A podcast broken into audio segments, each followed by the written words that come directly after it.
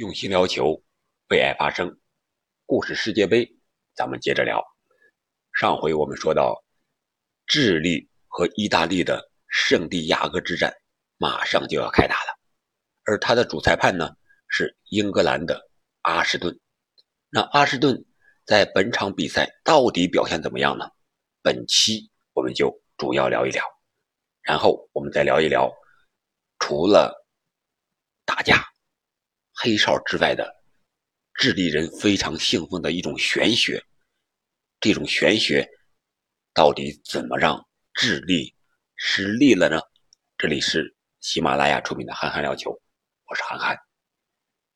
这场比赛从一开始，智利人就不停的挑衅。我们接着上一回说啊，这场比赛是指的小组赛第二轮智利和意大利的比赛。下脚是特别的狠呀，而一旦意大利人一报复呢，他们就会遭受惩罚。开场仅十二秒，阿什顿就吹了一次犯规。开场大概是四五分钟左右的时间，意大利球员费里尼成为本场比赛被罚下的第一人。听了吗？是第一人，不是唯一的一个。愤怒的费里尼迟迟不肯离场。没有办法，是全副武装的警察进入场内，把他给抬走、架走了。比赛因此中断了有十来分钟的时间，而这只是当天三次警察入场的第一次而已。你看看这场比赛要乱到什么程度？裁判怎么吹的？球员的心态是怎么崩的？下脚是怎么狠的？我们看看啊，意大利左路大将。莱昂内尔·桑切斯，他有一个非常特殊的身份，除了球员，他还是职业拳击手的儿子。他的一记左勾拳，直接是击碎了意大利队长马斯基奥的鼻梁啊！你想想，这绿茵场都变成了拳击场了。但是我们看看裁判是怎么判的。而随后呢，桑切斯又点数啊，还接着打。击中了意大利右后卫马里奥·达维德，结果桑切斯再次是毫发无伤啊，而达维德呢，则因为有一个撞人类似的报复动作，又被罚下了。你看看，这是第二人了，意大利现在只剩下九人了。更可怕、更可悲、更让意大利人伤心的是，正是桑切斯第七十三分钟罚出的任意球。帮助智利队的拉米雷斯进球了，智利取得了一比零的领先。这时候，意大利又少两人，又落后，所以说就没法踢了。最终，意大利是被智利两球淘汰出去。这比赛刚一结束，主裁判还有这个边裁见势不妙，直接就赶紧躲进了更衣室，风一般的冲进了更衣室了。双方球员就在。万众瞩目之下，大打出手，场上局面是难以控制。最后，由这个当地的政府官员、还有组委会成员、还有警察这几方联起手来啊，才把这场球场暴力事件给终止了。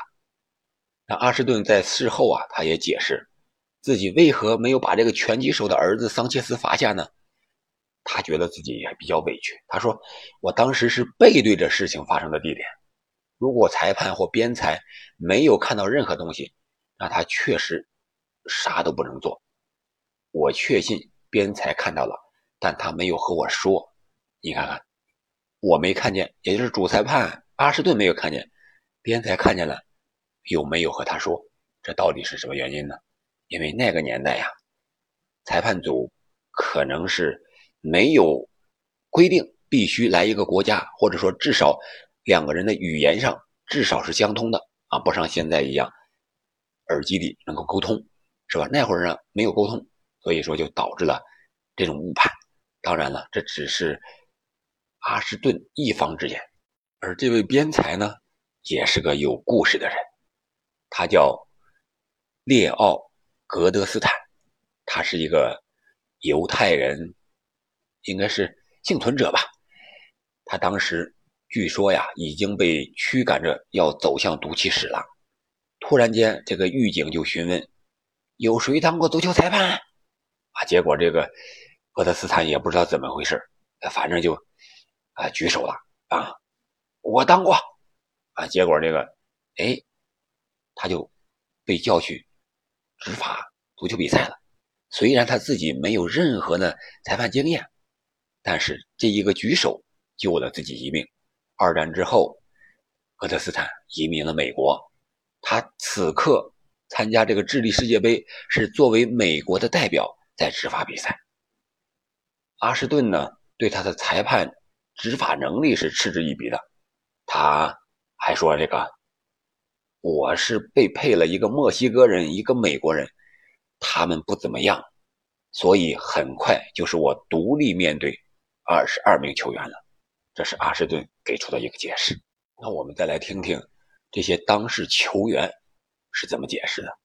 啊，据被罚下的意大利球员达维德在多年后，他回忆的时候说，当时他还是非常愤怒，异常的愤怒啊。他说：“我们根本就不是打架的，我们是挨揍的，我们是受害者，不是施暴者。”桑切斯打碎了马斯基奥的鼻梁，在裁判呢就啥都不管。而我们的费里尼呢，试图报复推搡一下桑切斯吧，却被罚下了。桑切斯后来又拳击了我，但裁判装作啥事没有，结果我又被罚下了。你看看，这就是意大利人的解释。当时，呃，作为《观察家报》写稿的这个英国著名足球人物杰米希尔，啊，他是当过球员、记者、主教练，还有工会主席。可以说干过各种行当，呃，他在这个《观察家报》上撰文说呀，意大利人难以理解，我也一样，为什么尽管桑切斯模仿了拳击手的动作，却依然可以留在场上，而他们啊，这个指的是意大利人啊，他们这个却因为远为轻微的犯规啊被罚下了。球员当然应负主要责任，但是裁判也应该承担起做出这样严重误判的责任来。看看第三方还是说，这个裁判呀，当时确实是判罚的不太合理，有点偏袒智利队了。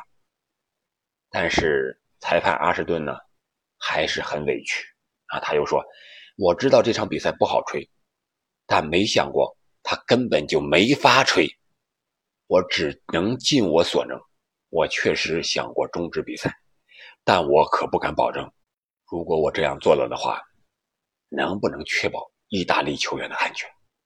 他那时候是这么想的，然后现在呢，依然是这么想。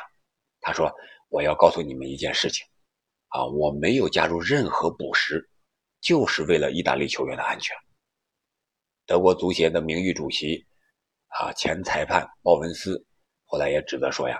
我就从来没有看到过一个英格兰的裁判如此软弱。而在罗马呢，意大利不得不出动军方以保护智利大使馆。你看这场比赛上升到什么层次了？上升到什么程度了？啊，演变到这种到这个政治事件的这种程度了。而国际足联呢，对误判呢，并没有采取任何的行动，对智利的这个拳击手桑切斯。啊，最终只是一种告诫，而费里尼呢还被停赛一场，这里边有什么乱七八糟的情况呢？呃，可能没有什么直接的证据，但是下面这个裁判的事件应该可见一斑。其实不仅仅是这场比赛，所谓的圣地亚哥之战是奠定了1962年世界杯史上史上最肮脏的名号，而是那一年在智利。每一个队都不太消停。我们在上一期节目说了，有三十四名球员之多重伤下场呀，平均每场比赛就有一名球员。激烈的对抗让巴西当时的头牌球星贝利只踢了一场半就伤退了。所幸巴西阵中还有加林查，可以说本届世界杯巴西队依然是天才辈出。关于加林查的故事，我们在下一期再聊一聊，再详细的聊一聊加林查。而那届比赛呢，热闹劲儿并没有因为智利和意大利比赛的结束而结束，而是刚刚开始。在半决赛中，捷克斯洛伐克和南斯拉夫，瑞士裁判不得不把两队的队长叫拢在一起，让他们管好自己的队员。而巴西对智利的另外一场半决赛中，也有两人被罚下了。这被罚下的两人当中啊，就有一个是我们刚才提到的加林查，那他决赛又上场了呀。红牌罚下，决赛还能上场，中间没有停赛，这到底是什么原因呢？我们来听一听啊。赛后，加林查在更衣室内哭泣啊，他说：“哎呀，我是被罚下的，但整个下午我都是在被别人踢的呀。人总有个限度吧？当我被踢时，我会还击，也许我错了，但我准备面对一切后果。”巴西足协这时候立即开动了外交机器啊！他们先是通过秘鲁的总统给当场啊比赛的日裔主裁山崎施压啊，希望他在听证会上支持不处罚加林查。在听证会上，乌拉圭边裁啊一个叫斯特班马里诺的意见非常重要，因为是他示意秘鲁裁判山崎做出判罚的。巴西人于是就通过自己的世界杯裁判，叫这个约翰埃策尔，找到了这个乌拉圭的边裁马里诺，据说是直接巴西给了一万块钱的这个好处费，直接就塞给了这个马里诺，让他人间消失。你说这也有意思啊？这裁判在这执法呢，说没就没了。当时参与报道世界杯的巴西记者说，他就这么消失了。一切就像小说里写的一样，没有人知道他哪儿去了。没有了马里诺，国际足联就以证据不足为由赦免了加林查，这样小鸟加林查才得以在决赛中出阵，也最终成就了巴西队的卫冕冠军。埃策尔后来还吹嘘啊，就是这个巴西的这个主裁判啊，是他行的贿，他说是靠我，巴西才赢得了世界杯。事实上。这埃策尔比我们想象的要精要黑多了，据说他只给了马里诺一半的钱，其余的五千美金，嘿嘿，自己留起来，自己黑下了。除了打架和黑哨，还有玄学。一说到玄学，我们二零二二，也就是今年世界杯预选赛，大家可能也听说了，就是秘鲁和这个澳大利亚的附加赛。据说秘鲁啊，它也是南美的哈，我们知道。在比赛之前就请了秘鲁国内最顶级的巫师，达到了十三人，啊，还接受媒体采访呢，这是正大光明的事情。要说南美人这个思维啊，确实不太一样。公开对记者表示，我们举行了一次盛大的获胜仪式，召集了国家级的巫师来，来到了现场啊。这巫师还有国家级的呢啊，十三位一同施法。为什么选十三呢？是因为比赛日期是六月十三日。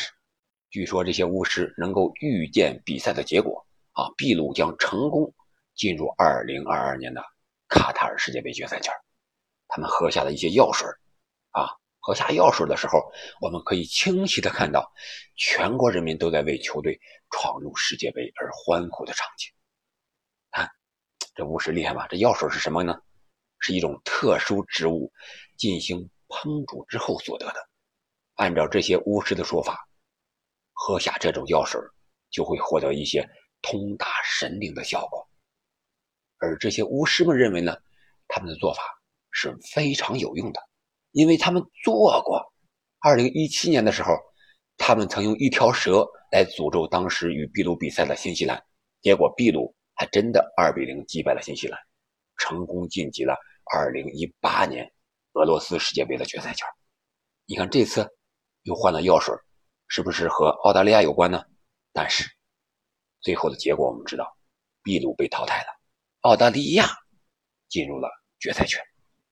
那1962年世界杯上，东道主智利是怎么玄学的呢？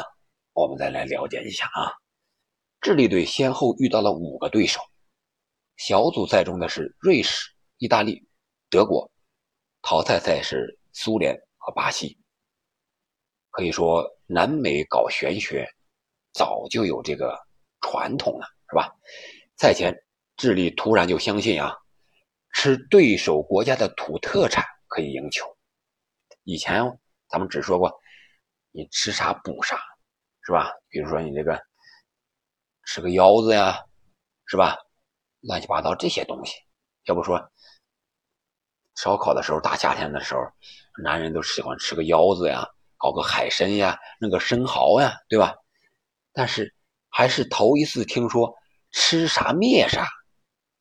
哎，于是他们就打瑞士之前呢，智利球员。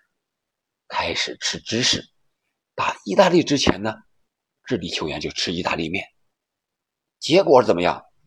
这两场比赛，智利还真赢了。你看看，这让智利球员感觉这玄学还挺管用。两连胜让智利提前出线。对德国之前呢，所以说他就无所谓了，也就没吃这个德国的土特产。结果就被德国踢了个二比零，智利输了。这一输让智利人更对玄学深信不疑，于是对苏联之前就是狂喝伏特加，而对巴西之前呢就是狂喝咖啡嘛。因为我们都知道，苏联人爱喝伏特加是吧？巴西人是最大的咖啡出口国，可惜了呀，再一再二再三没有再四了，玄学还是没有实力硬呀。巴西不仅仅是。毫不留情的把智利挡在了这一届决赛的门外，而且从那年到几十年之后，智利参加了七届世界杯的正赛，其中有三次是闯进了淘汰赛，遇到的对手全都是巴西。你说这个玄学都玄到这儿来了，巴西也是毫无例外的，这三次全把智利送回了老家。巴西直接三比零把智利踢出了俄罗斯世界杯的决赛圈。你看看这个玄学是不是有点吃反了？应该让巴西人多喝咖啡，赛场上太兴奋了是吧？然后让球员、让裁判把他们给罚下去。这就是本届世界杯打架、黑哨还有玄学的一些故事。那下期呢，我们就聊一聊贝利受伤之后，天才辈出的巴西队。是如何在小鸟加林查的带领下卫冕世界杯冠军的？好了，本期节目我们就聊到这里。如果你觉得我的节目还不错，还有那么一点意思，欢迎您关注主播憨憨先生，订阅专辑《憨憨聊球》。我们下期见。